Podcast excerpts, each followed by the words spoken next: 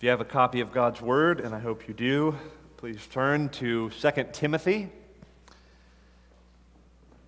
the New Testament epistle of 2 Timothy. And we'll be this morning in the closing verses of chapter 3 and the beginning verses of chapter 4. 2 Timothy chapter 3, we'll begin reading in verse 14. Uh, before the holidays, we were in a series of sermons on 1 Peter. God willing, we will return to that series in a couple of weeks. Uh, but this morning, I'd like to draw our attention to this passage in 2 Timothy chapter 3, uh, verse 14, and we'll read through chapter 4, verse 8. The Apostle Paul, writing to Timothy, says this But as for you, continue in what you have learned and have firmly believed, knowing from whom you learned it and how from childhood you have been acquainted with the sacred writings, which are able to make you wise for salvation through faith in Christ Jesus.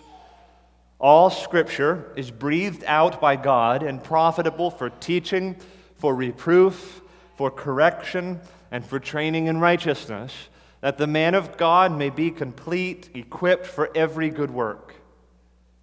I charge you in the presence of God and of Christ Jesus who is to judge the living and the dead, and by his appearing and by his kingdom, preach the word. Be ready in season and out of season.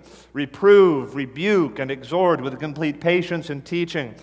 For the time is coming when people will not endure sound teaching, but having itching ears, they will accumulate for themselves teachers to suit their own passions, and will turn away from listening to the truth and wander off into myths. As for you, always be sober minded, endure suffering, do the work of an evangelist, fulfill your ministry. For I am already being poured out as a drink offering, and the time of my departure has come. I have fought the good fight, I have finished the race, I have kept the faith.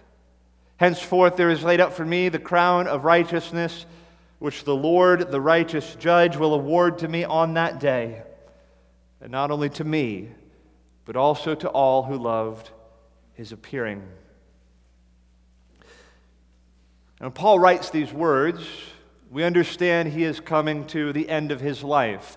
It is possible that the Lord, by the Holy Spirit, revealed this to Paul, uh, but however it happened, Paul has the sense that he is coming to the end of his sojourn. He's an old man. Uh, he's probably in his mid to late 60s at this point. Uh, he is in prison in Rome. Uh, winter is approaching, and he's getting cold, so later on he will tell his friend Timothy to bring him a cloak so that he could warm himself. He's lonely and isolated. The only person left with him here at the end is Luke.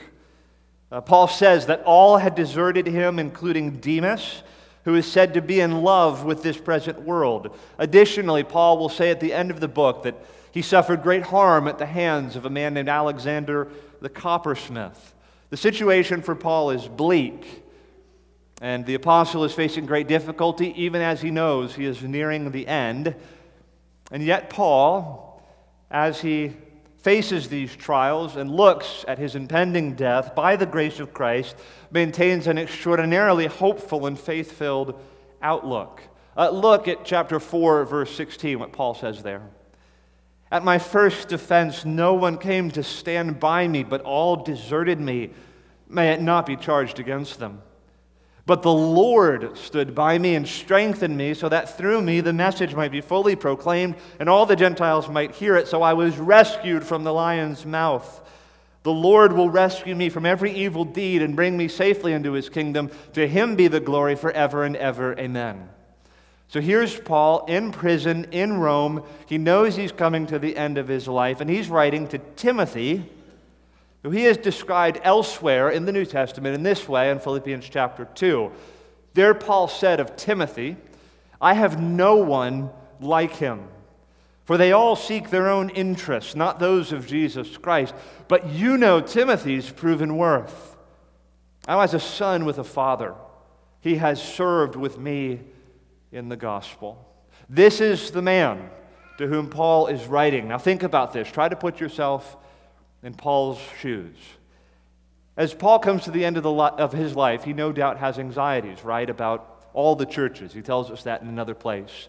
Uh, you just have to read a few of Paul's letters in the New Testament to the various churches to know the great anxieties Paul feels for these churches. No doubt, Paul, at this point in his life, has some unfulfilled ambitions and dreams of taking the gospel to other places. He's also dealing with many friends and close colleagues in ministry who have deserted him, and in some cases have even deserted the Christian faith altogether. And here's Paul. But see, for Paul, Timothy was a bright spot Amidst all the discouragements and amidst all that looked bleak, what an encouragement Timothy was to Paul. Paul is now writing to Timothy in the knowledge that he, Paul, is soon to be passing off the scene, but Timothy will remain, and Paul is going to be passing the baton to Timothy, uh, as it were. Now, as Paul is writing at the end of his life, in a sense, we have something like the last will and testament of the Apostle Paul. And as he's writing to his chosen man, his son in the faith, his apostolic deputy, what does he say to him? What are the matters of chief importance to the great apostle who had preached all over the known world at that time, had planted so many churches, had seen so much of the work of God's Spirit? As he's approaching his impending death and martyrdom, what are the matters of chief importance to the apostle Paul? As he writes to his son in the faith, Timothy, who will continue after he is gone. I will argue this morning that of all that Paul wanted Timothy to do, the central charge he gives to Timothy is to preach the word. And I will argue that the fact that Paul gives such attention to this task indicates the singular priority this is to have in the life of the church and in the life of the individual Christian. We will focus this morning on Paul's charge to Timothy in 2 Timothy 4:1. There you can see those first words. The charge is simply put in this way Timothy, preach the word. I want to expound these verses, chapter 3, verse 14 through chapter 4, verse 8, and then I'd like to give three pastoral exhortations at the conclusion of the message. And I'll just say at the front end of this sermon, I am praying that in this new year, we as a church will recommit ourselves to the singular priority of the preaching of God's inspired word. And I have prayed that God would bring about for us an elevation of the sense of the importance of spirit anointed preaching. So consider with me an exposition of this passage under four main headings. We're looking mainly at the charge in chapter 4, verse 1, but I have four main headings as we consider that charge. Uh, we'll look firstly at the background to the charge, secondly, the foundation of the charge. Thirdly, the content of the charge, that is to preach the word. And fourthly, the reason for the charge. Consider with me, firstly, the background to the charge to preach the word. Uh, the background is essentially this Timothy's experience with the Bible. Look again at verse 14. Paul says to Timothy, But as for you, continue in what you have learned and have firmly believed, knowing from whom you learned it and how from childhood you have been acquainted with the sacred writings which are able to make you wise for salvation through faith in Christ Jesus. Now, Timothy had a living, vital, personal relationship with the Bible that began apparently in his childhood. He had learned the scriptures and had firmly believed them. He had come to embrace the Bible as God's Word and had experienced the Bible's unique power in making him wise for salvation through faith in Christ Jesus. And actually, earlier in 2 Timothy, we get more information about Timothy's godly heritage and how it is that he learned the Bible and from whom he learned the sacred writings. If you would turn to 2 Timothy chapter 1, just maybe a page or two over in your Bibles, there we read, the Apostle Paul says of Timothy, 2 Timothy 1, verse 5. I am reminded of your sincere faith, a faith that dwelt first in your grandmother Lois and your mother Eunice, and now I am sure dwells in you as well. And on the basis of this heritage, in verse 8, Paul will say, Therefore, do not be ashamed of the testimony about our Lord, nor of me, his prisoner, but share in suffering for the gospel by the power of God. Timothy had learned the scriptures from his grandmother Lois, and from his mother Eunice. So now looking back at chapter 3, verse 14, let's read that passage again. But as for you, continue in what you have learned and have firmly believed, knowing from whom you learned it. Well, who did Timothy learn the scriptures from? He learned it from Grandma Lois and his mom Eunice.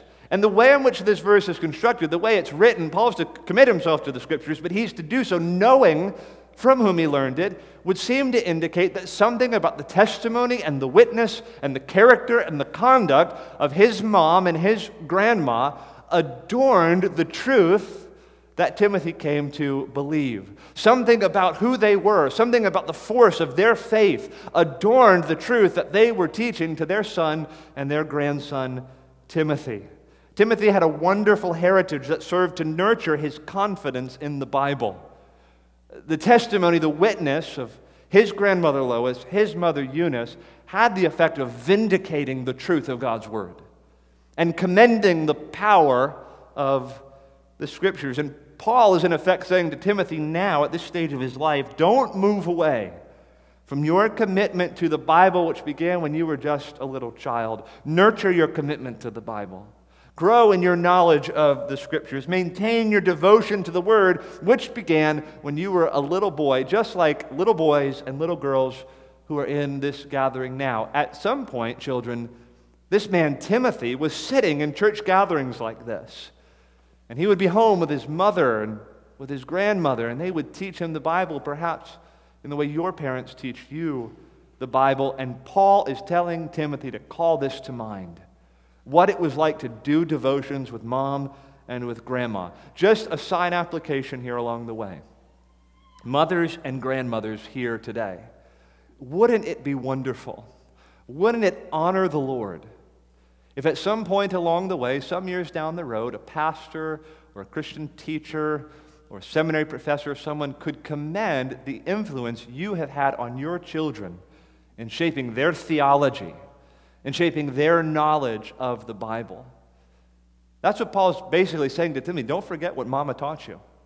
Uh, don't forget the Bible lessons that she brought to you. Don't forget the testimony she carried that, that endorsed the truth of the scriptures. Don't forget the godly heritage that you have in your, in your mother and in your grandmother. Sisters, you have the opportunity to have a deep and lasting impact on the theology and life and worldview of your children. And the potential of that impact is immeasurable. And sadly, some women don't esteem the importance of rearing their children and investing in them spiritually and commending the scriptures to them. Paul would have us think differently. I mean, just think about this. We don't know the names of any of the pastors of the church at Ephesus or the church at Colossae, or the church at Philippi, or the church at Thessalonica, or the church in Antioch, or the church in Jerusalem, but we have recorded in the inspired Word of God for all generations throughout the history of the church the example of Lois and Eunice. Would God be pleased to raise up such women here in our church? Some wonder and speculate as to why Timothy's father and grandmother are not mentioned. Uh, perhaps they were dead Perhaps they were unbelievers. Perhaps maybe they were believers, but they were just kind of deadbeat dads uh, who didn't live up to their Christian profession as they ought. We don't know, but we do know it's Lois and Eunice that are mentioned. It was their faith that form the foundation of Timothy's godly heritage. What an encouragement to single Christian moms. Uh, or to moms married to an unbelieving spouse. Uh, or, or mom's married to a believing spouse who just doesn't lead the family spiritually in the way that he ought. What an encouragement this passage is to such women. Well, Paul is about to charge Timothy to preach the word, but before he does, he wants Timothy to recall his experience with the Bible that began in his early childhood.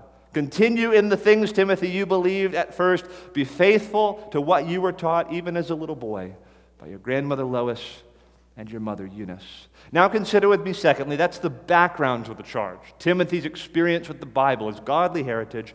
Consider with me, secondly, the foundation of the charge, or the basis of the charge. And the foundation is essentially this that the Bible is God's Word and it accomplishes His purpose. The foundation of the charge Paul is about to give to Timothy in chapter 4, verse 1 preach the word. The foundation is this that the Bible is God's word and it accomplishes his purposes. Look with me at chapter 3, verse 16. All scripture is breathed out by God. Breathed out by God. That's, that's four words in English, one word in Greek. God breathed is the word. All scripture is breathed out by God and profitable for teaching, for reproof, for correction, and for training in righteousness, that the man of God may be complete, equipped for every good work. Why should Timothy preach the word? Paul says, because Scripture represents the very breathed out words of God. You read Psalm 23, as we did at the start of this service, you are reading God breathed words. Uh, you read the prophet Isaiah, you are reading God breathed words. You read an obscure passage in Leviticus, you are reading the very word of God. You read the Gospel of Mark, you are reading the very word of God. How high is your view of the Bible? We do not believe Scripture merely contains God's Word, nor do we believe the Bible represents man's reflection on God's Word. We believe the Bible is, in fact, the very lively Word of God. All Scripture is breathed out by God, Paul says. So, why preach the Word, Timothy? Because when you do, you are saying, in truth, Thus saith the Lord. If the content of preaching is the Scripture, and if the Scripture is the breathed out Word of God, then preaching is in essence to say, Thus saith the Lord. The preacher's task is in essence to say to the people, Listen up, this is what God has said. That's the preacher's task in a nutshell, which has some titanic implications for the manner and the character of preaching. If this is the task of preaching, to say, Thus saith the Lord, what implications does this have for the character or manner of preaching? Well, let's start with what preaching is not and cannot ever be. First of all, preaching cannot be conversational or dialogical, that is to say, like a dialogue. Preaching is not a chummy, familiar chat between people.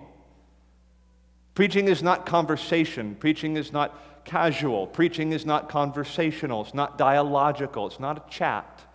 There's a lot of people today who think uh, the kind of preaching that is more heraldic and proclamational, that that really needs to go the way of the world. What people really need now is something more familiar, something more casual, something where there's kind of a give and take and it's very casual. Like, let's get rid of all that serious announcement kind of stuff. It needs to be a more familiar kind of dialogue. Now, I will say this it's not to say that there isn't ever an occasion in the life of the church in which there should be dialogue between the preacher or the teacher and the people of God. It's not to say there shouldn't be any context in which there's conversation over the scriptures. What I'm saying is preaching is not the venue.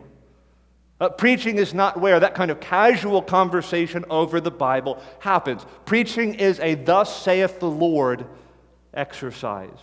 Furthermore, preaching cannot be simply about making good suggestions or providing positive tips or even wise counsel and advice. It's not what preachers are doing. They're not giving advice, they're not testing out some kind of hypothesis. The content of preaching is not provisional. It's not, well, you might try this. In my experience, I found this to be true. No, preaching is not about giving suggestions or tips or advice. Further, preaching isn't and never should be a platform for political partisanship or social commentary or the sharing of the preacher's personal opinions. Now, what is preaching, though, positively? If it is a thus saith the Lord exercise, preaching is announcement, preaching is declaration. To preach is to herald, it is to proclaim, it is to stand as a representative for God and to herald His word to a ready and expectant and submissive audience of devoted worshipers. Because the foundation of preaching is, Thus saith the Lord. The foundation of preaching is the doctrine of revelation. The reality is that God has spoken. He has spoken to us in His Word. And preaching is the occasion in which a man called of God, anointed by God's Spirit, expounds the Bible and explains God's Word to the people. And therefore, the manner of preaching must take its shape from the fundamental essence of what preaching is. The verse that crystallizes this idea is 1 Peter 4:11 Let him who speaks speak as the oracles of God. Let him who speaks, the one called upon to preach the word, let him who speaks speak as manner, character, speak as the oracles of God. Now, brother, sister, when you come to church Sunday by Sunday, are you expecting to hear the oracles of God? Do you pray for that? Do we expect this from our preachers anymore? That they would bring to us the oracles of God. The man who is standing in that pulpit has a divinely appointed errand to tell me what God has said. What is the foundation of the charge? Why, in a few moments, will Paul charge Timothy to preach the Scriptures? It is because, first of all, the Scriptures are the very Word of God. They are breathed out by God. But also, as Paul goes on to say, the Scriptures accomplish God's purposes. Look again at 2 Timothy 3, verse 16. All Scripture is God breathed, breathed out by God, and profitable for teaching, for reproof, for correction, and for training in righteousness. For this purpose, verse 17, that the man of God or the woman of God may be complete, equipped for every good work. The word accomplishes God's aim. It is productive toward what God is doing in the world. And what is that aim according to this passage? It is the sanctification, the growth, the maturation of the man of God, the woman of God, complete for every good work. God will accomplish his purposes through his word. Isaiah 55, verse 10 says a similar thing. For as the rain and the snow come down from heaven and do not return there, but water the earth, making it bring forth and sprout, giving seed to the sower and bread to the eater, so shall my word be that goes out from my mouth. It shall not return to me empty, but it shall accomplish that which I purpose and shall succeed in the thing for which I sent it. Hebrews chapter 4, verse 12 and 13. For the word of God is living and active, sharper than any two edged sword, piercing to the division of the soul and of spirit, of joints and of marrow, and discerning the thoughts and intentions of the heart. And no creature is hidden from his sight, but all are naked and exposed to the eyes of him to whom we must give an account. And now, in our text, Paul tells Timothy, toward the end of his life, his confidence in the Bible has not waned. He says, All scripture is breathed out by God, and it is profitable, useful, beneficial, productive toward. It's able, it's powerful, it does the work it is profitable for teaching, for reproof, for correction, for instruction in righteousness, that the man of God may be complete, equipped for every good work. What effect should this have on us? It should increase our confidence in the power of the Word of God, and it should elevate our view of true Spirit anointing, thus saith the Lord, Bible preaching. The background to the charge Secondly, the foundation of the charge that the Bible is God's word and accomplishes God's purposes. Thirdly, now, consider with me the content of the charge. The content of the charge. What is the charge? The content of the charge. And the content is, of course, to preach the word. 2 Timothy 4, verse 1 I charge you in the presence of God and of Christ Jesus who is to judge the living and the dead, and by his appearing and his kingdom. You don't start off a charge that way if all you mean to do is say something casual or to send someone on a casual kind of errand. You don't invoke this sort of language if all you mean to do is psych someone up for a motivational speech. You don't invoke the presence of God and the judgment to come if all you mean to do is suggest to people five easy steps for achieving their best life now. Or if all you plan to do is offer up half hearted suggestions for how people might live if they felt so inclined, you wouldn't speak this way if that's all you meant to do. No, Paul invokes the presence of God and Christ Jesus and the judgment to come in order to accentuate to Timothy the significance and seriousness and priority of the preaching of the Word of God. He says, I charge you in the presence of God and Christ Jesus, who is to judge the living and the dead, and by his appearing and his kingdom, you, Timothy, preach the Word. Be ready in season and out of season, reprove, rebuke, exhort with complete patience and teaching. Timothy, God and Christ Jesus are watching you. The judgment of God is coming. His kingdom is forever. Therefore, Timothy, what do you need to be doing? You need to preach the word. Friends, the gravity and the solemnity of these words could not be more real. Paul is invoking the presence of God and the coming judgment to impress upon Timothy the urgency, the import of this task to preach the word. A 19th century Methodist preacher named Matthew Simpson captures something of the ethos of 2 Timothy 4 1 and 2. Speaking of the preacher, he writes this His throne is the pulpit, he stands in Christ's stead. His message is the Word of God. Around him are immortal souls. The Savior unseen is beside him. The Holy Spirit broods over the congregation. Angels gaze upon the scene, and heaven and hell await the issue. What associations, and what a vast responsibility. Now, are such notions of preacher's pretense? Or are they reality?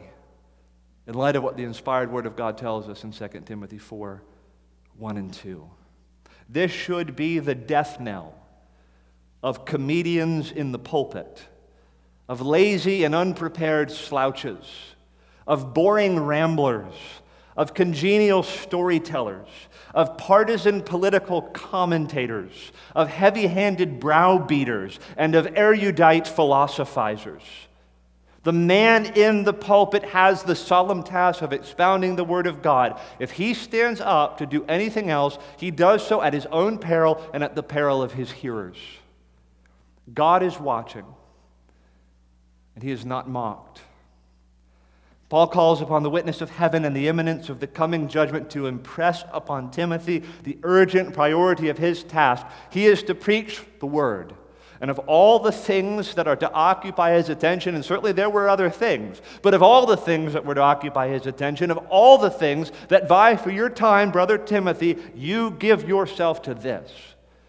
And friends, this isn't an isolated imperative, even in this particular letter. 2 Timothy 1 8, Paul says to Timothy, Do not be ashamed of the testimony about our Lord, nor of me, his prisoner, but share in the suffering for the gospel by the power of God. 2 Timothy 1 13 and 14, he tells Timothy there, Follow the pattern of the sound words that you have heard from me in the faith and love that are in Christ Jesus. By the Holy Spirit who dwells within us, Timothy, guard the good deposit entrusted to you. 2 Timothy 2 8 and 9. Remember Jesus Christ risen from the dead, the offspring of David, as preached in my gospel, for which I am suffering, bound with chains as a criminal, but the word of God is not bound. Amen. 2 Timothy 2 15. Do your best, Timothy, to present yourself to God as one approved, a worker who has no need to be ashamed, rightly handling the word of truth. And now in our text, he gives the charge as straight as could be preach the word. So, what have we seen thus far? Paul is in effect saying to Timothy, Remember your background with the Bible. Remember your mother and your grandmother and their faithfulness to teach you the scriptures. Remember the foundation of this charge that the Bible is, in fact, the breathed out words of God, and it will do the work that God has sent it to accomplish And now he says, in light of this, Timothy, you preach the word. Fourthly and finally, it's the background to the charge, the foundation of the charge, the content of the charge. Fourthly and finally, the reason for the charge. Why did Paul feel the need to make this charge to Timothy? Well, for lots of reasons we've already seen, but he goes on to add some more. The reason for the charge is that preaching requires endurance. Preaching requires endurance on the part of the preacher and on the part of the hearer. Verse 2 Preach the word. Be ready in season and out of season. Reprove, rebuke, and exhort with complete patience and teaching. Chapter 4, verse 3. For the time is coming. Do this, Timothy, for the time is coming when people will not endure sound teaching but having itching ears, they will accumulate for themselves teachers to suit their own passions, and will turn away from listening to the truth and wander off into mess. As for you, always be sober minded, endure suffering, do the work of an evangelist, fulfill your ministry. Paul is telling Timothy, you must persevere in preaching because some people will not endure it. Timothy, they're not always going to want your preaching. People will have itching ears, they're going to go after other things. That's why you need to hear this charge. That's why you need to stick to it, because people aren't always going to want to endure sound preaching. They're going to be inclined to look for something else, and that's why you must not stop. Be so easy to give them something else, Timothy. But, brother, don't pander to itching ears. Don't cater to people's passions. Don't indulge the spirit of the age. Brother, you keep preaching. Be ready in season and out of season. Don't stop. Paul is telling Timothy, you must persevere in preaching because people will not endure sound teaching. And Timothy, it's going to be so tempting, so tempting to give them something else other than to feed them on the Word of God. But he's also telling Timothy, I think you need to preach, brother, because preaching is what people truly need. And it's not what the imposters are offering to them. They need the very lively Word of God. Now, if you are to grow, brother, sister, as a Christian, there are certain things you need, right? If we're to grow as Christians, there are certain things we need. You need God's Spirit, you need the Bible, you need a community of Christians around you. And I say this in all seriousness you need hundreds and hundreds of really good sermons. Christians need hundreds and hundreds of really good sermons. It is often a function of Christian maturity that such people have sat under the regular week by week exposition of the Word of God. I'm not talking about great sermons. I'm not talking about totally dynamic and charismatic preachers who are just the best in town or something like that. I'm just talking about good sermons, being fed on the Word of God. It is one of the things that we need most. And this comes up again and again in the New Testament just all over the place. Jesus and the Apostle Paul and the other New Testament writers assume at every point what Christians need as much as anything else is to have the Bible regularly taught to them, to be fed on God's Word. That's one of the new covenant promises, by the way. It's made a few times in the prophet Jeremiah, Jeremiah 3:15. I'm paraphrasing, I don't know the exact words in my mind. But there the Lord foretells that one of the things he's going to do in the new covenant is he's going to give to his people shepherds who will feed them on knowledge and understanding. We need to have the Bible brought to us. We need to have sermons preached to us out of the Word of God, Sunday by Sunday by Sunday. You need it, I need it, we need it constantly, even when we may not feel our need of it. So Paul gives the charge to Timothy because Timothy needs the charge, because preaching the word requires endurance, and because preaching is what people need. And just observe this here at the end. Paul holds before Timothy his own legacy as a preacher who has endured to the end. These verses are so sweet. 2 Timothy 4, verse 6. For I am already being poured out as a drink offering, and the time of my departure has come. I have fought the good fight. I have finished the race. I have kept the faith. Henceforth, there is laid up for me the crown of righteousness, which the Lord, the righteous judge, will award to me on that day, And not only to me, he's not saying this is my reward because I was an apostle or because I was a preacher. Not only to me, but also to all who have loved his appearing. Paul is holding out to Timothy a faithful example of a man who has persevered and endured and died loving the Bible. Well, now I'd like to transition from the exposition of this passage to consider in closing three pastoral exhortations. Three pastoral exhortations, ways we could apply what we've seen today. First of all, brother, sister, prioritize preaching highly in your life. Prioritize preaching highly in your life. As I say those words now, it seems like a really lame heading. It should be more muscular than that. Like, make this one of the highest priorities in your life. What I'm going to say could be disputed. And there would certainly be godly people who would disagree with me on this or not say something like this. But I'm going to say this because I'm sure that I'm right and because I have a biblical foundation for saying it.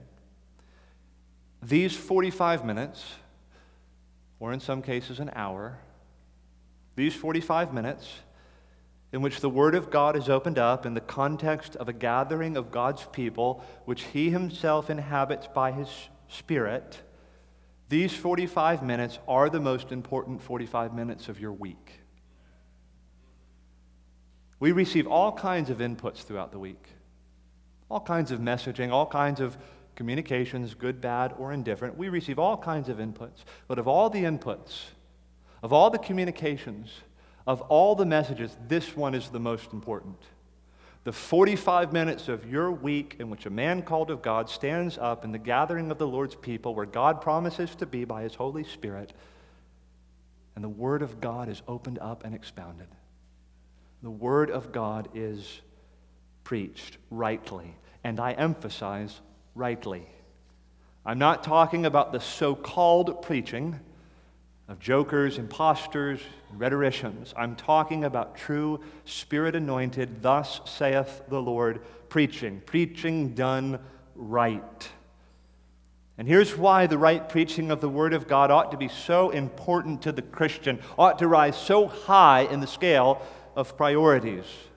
The reformers, who had the highest possible view of preaching, argued in their confessions that the right preaching of the Word of God is the Word of God. Now, is that an exaggeration? Is that too high a view of preaching? That the right preaching of the Word of God is the Word of God. I'm not so sure in light of 1 Peter 4:11. Let him who speaks speak as the oracles of God. The word is logos, meaning word. Let him who speaks speak the word of God. If the word is the content of preaching, and if the preacher is in truth expounding the word, then I don't quibble with the reformers on this point. The right preaching of the word of God is the Word of God. And that's what's happening when a man called of God preaches the Bible faithfully. He is bringing the oracles of God to bear on the lives of the assembled congregation. And oh, how you and I need to have the oracles of God brought to us. How we need to be fed on the Word of God. How we need to have the Bible expounded and applied to us, that we might live rightly coram deo before the face of God and might serve Him in truth and in holiness and in righteousness. Let us prioritize highly in our lives the moments in which we find ourselves before the true preaching of God's word in the assembly of the Lord's people are the most important moments of our lives. Now, this has all kinds of practical implications. This has implications for people determining where they will go to church. Too often, too often, I have seen people cheapen preaching by allowing it to diminish in their scale of priorities because what's much more important is lively music or youth programs that our kids love or something like that. What we need above all else, brothers and sisters, and parents, I'll say this as a dad what our kids need more than anything else is true, inspired, spirit anointed preaching. We live in a secular age. How do you expect to not raise secular children?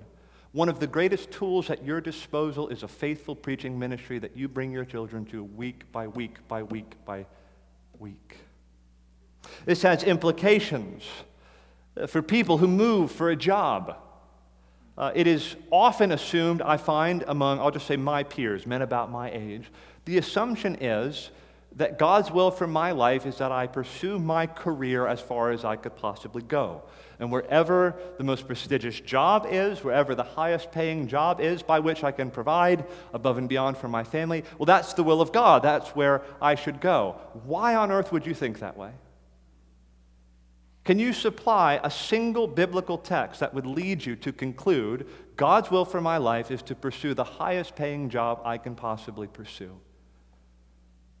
I bless God that when my father's job and the demands that were placed on him as he pursued provision for his family, as it became too demanding to be present at other regular gatherings of the worship service, like evening prayer or evening service or Sunday school or something like that, a faithful pastor went to him and encouraged him maybe you should step back a little bit and just take a demotion. Isn't it better, brother, to have your children and your family before the preaching of God week by week? Shouldn't that be the priority? And I see this all the time. I'm just speaking heart to heart now, very candidly. I see families, they move from a particular healthy church and they go to a new area and they do nothing to research any churches in the community where they're going because they assume they'll just find a healthy church. And they move to a certain place that's like a desolate, barren wasteland in terms of healthy churches in pursuit of a job and they assume they're in the will of God. We have no reason to believe that. Brother, sister, I bless God if you're offered a job in another community where you can make great money or something like that. And I bless God that in America, in so many cities across the country, there are healthy churches all over the place. But do not, just commit now in the context of this assembly. I'm not going to take my family to a place where they will be starved and deprived of faithful Bible preaching. Brother, I don't care if you've risen to the top of your company, you can drive a truck for UPS and provide fine for your family. You could take a demotion and do it. You can communicate in a big way to your family the priority of being under the preaching of the Word of God is more important. Now, it would be easier for a skeptic or a cynic to say to me, Well, Alex, you're a preacher, you don't know what you're talking about. But I beg to differ. I spent seven years unloading dirty laundry out of trucks infested with maggots so that I could be by a healthy church where I could be fed and trained and helped and sanctified and equipped for every good work. But I just encourage you to think about that. I'm not trying to diminish your ambitions at all. I encourage guys to aim high, women to aim high, and to think about things they might achieve. But if it comes at the cost of your family, at the cost of being regularly before the preaching of the Word of God, it's too high a cost. This has implications also for how we orient our family schedule. If I could be permitted again to speak from personal experience, there's a lot about my childhood that was positive. There are things that were not. Not everything my parents did was great, but a lot of it was. And one thing I bless God for is that there was, throughout the week, a sort of movement and momentum of the days and the hours leading us to Sunday. And there was a sort of expectation that was nurtured. There was a sort of sense of occasion. We're going to gather with the Lord's people. And God has made these promises that He's going to be there when we gather. And the Bible is going to be opened up. We we were taught to go to church expecting that God was going to speak to us. And wonder of wonders, my memory banks are full. My, my physical body can remember the sensations of my hair standing on end as the Word of God was truly preached among us. And I'll tell you this the preachers I grew up listening to were ordinary men. None of them were extraordinary. None of them were dynamic. None of them were particularly charismatic. But one thing I will tell you Robert Fisher and William Hughes and Donald Shunk and Bob Diekema, they fed us on the Word of God. They preached the Bible. And I bless my mom and dad. They nurtured a sense this is an event. God is coming. The Word will be present. The Spirit of God will be among us. God is going to come and communicate His Word to us. I'm not talking about any kind of performance, I'm not talking about rhetoric. I'm talking about God fulfilling His promises, feeding His people on the Word of God. That's my first pastoral exhortation. I took far too much time on that. Secondly, brother, sister, expect more from preaching. Expect more, I'll be a little stronger than that. Demand more from preaching. This is an exhortation to hearers of sermons and to members of churches. Now, pardon the business language. I really don't like when business language is imposed on the church, but sometimes it's helpful. So, pardon the use of this language. But we who listen to sermons, and that's all of us, we create the market for preaching. We, hearers of sermons, create the market for preaching. Preachers don't preach to empty rooms, they preach to people who have come to hear them. And your presence before a man's preaching says something about you and what you want and what you think is going on there.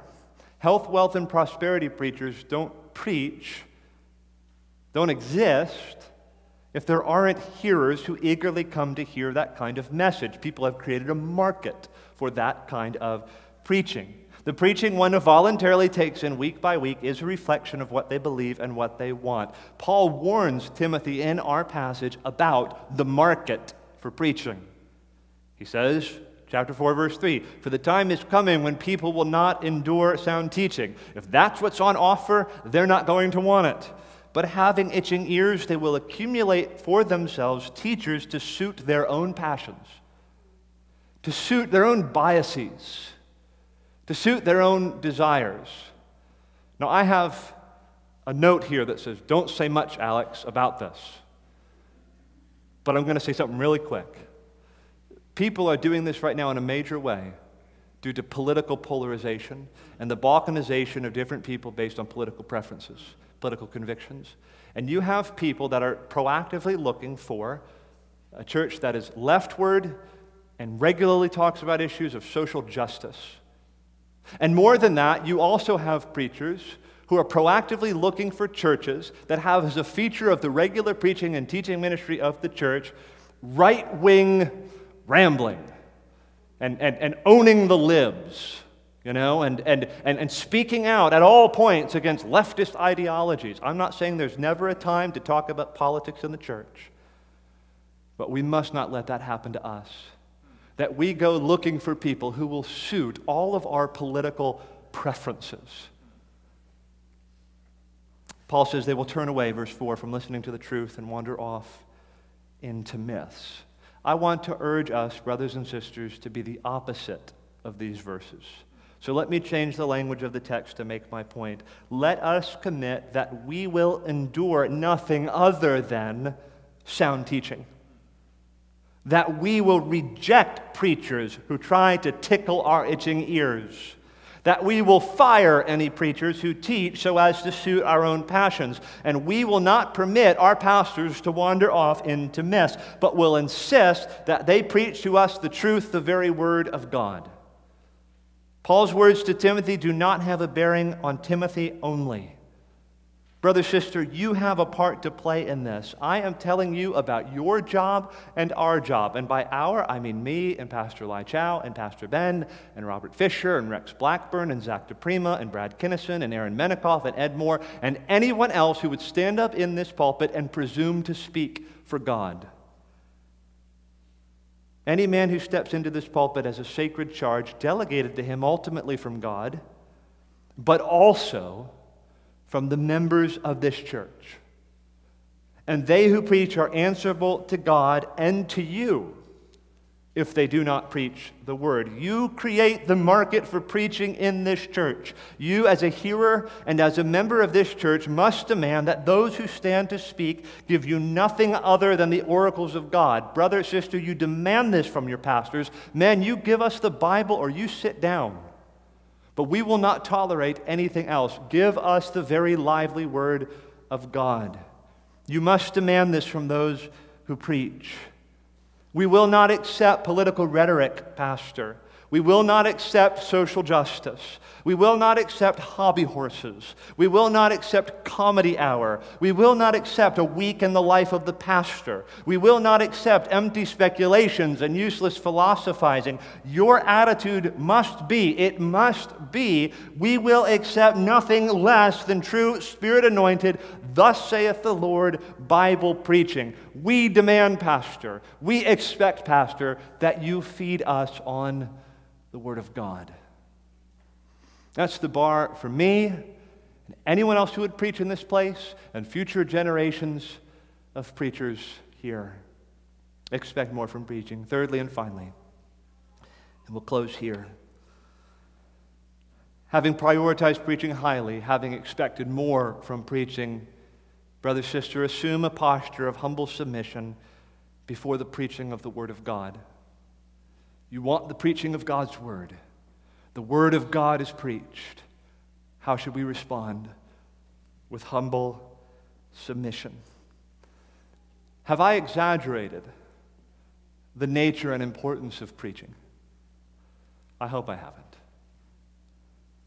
If the things I've been saying are true, if this is what preaching is, then what should be our posture as we approach the preaching of God's word?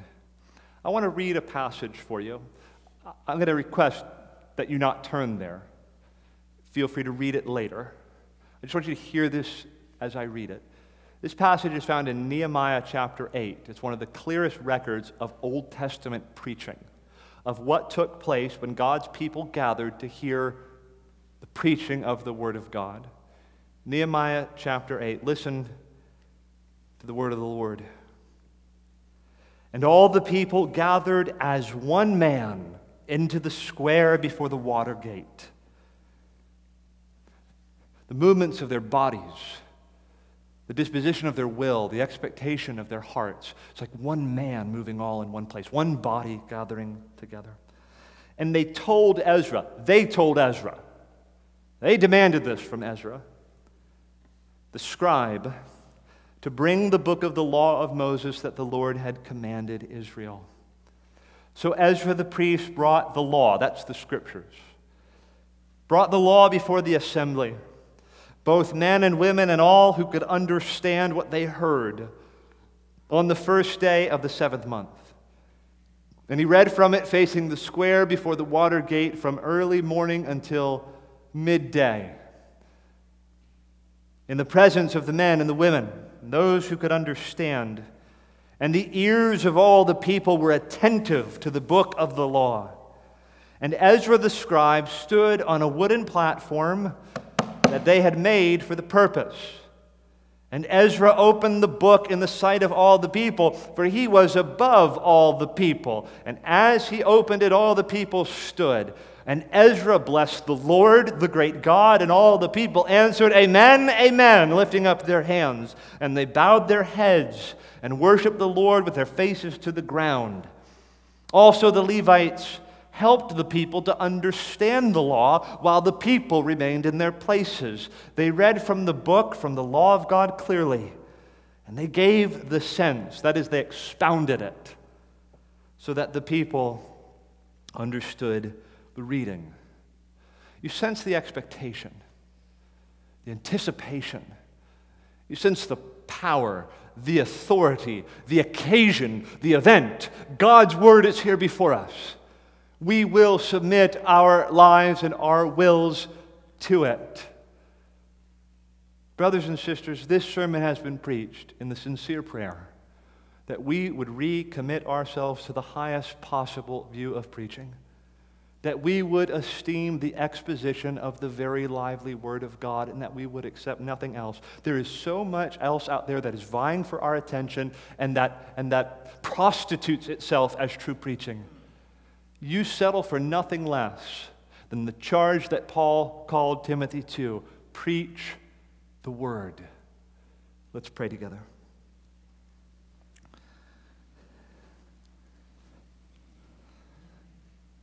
Father, please, please, please give to us, needy people, the sheep of your pasture, a very bright future as long as Christ tarries. We pray that you would please, week after week after week after week, for hundreds of more years, give us Bible preaching faithfully. Feed us on the Word of God. We don't want anything else. Protect us from itching ears. Protect us from wandering off into myths. Protect us from the ever present temptation to accumulate to ourselves preachers that will suit our own passions. May we settle for nothing less than the Word of God preached under the influence of your Spirit. Give us wisdom and hearts to discern and eyes to see what true preaching is. Make all of us to be lovers of your Word lovers of your word preached. We pray these gatherings, we know that not all of us could be gathering week by week, as there are concerns. But we pray that as we do continue to gather and as more and more come in the weeks ahead, that you would bless these assemblies week by week and fulfill all of your promises to us to come and to be present with us by your Holy Spirit and to send forth your word to accomplish that for which you have sent it forth. Help us to love the Bible. Yes. We pray in Jesus' name. Amen.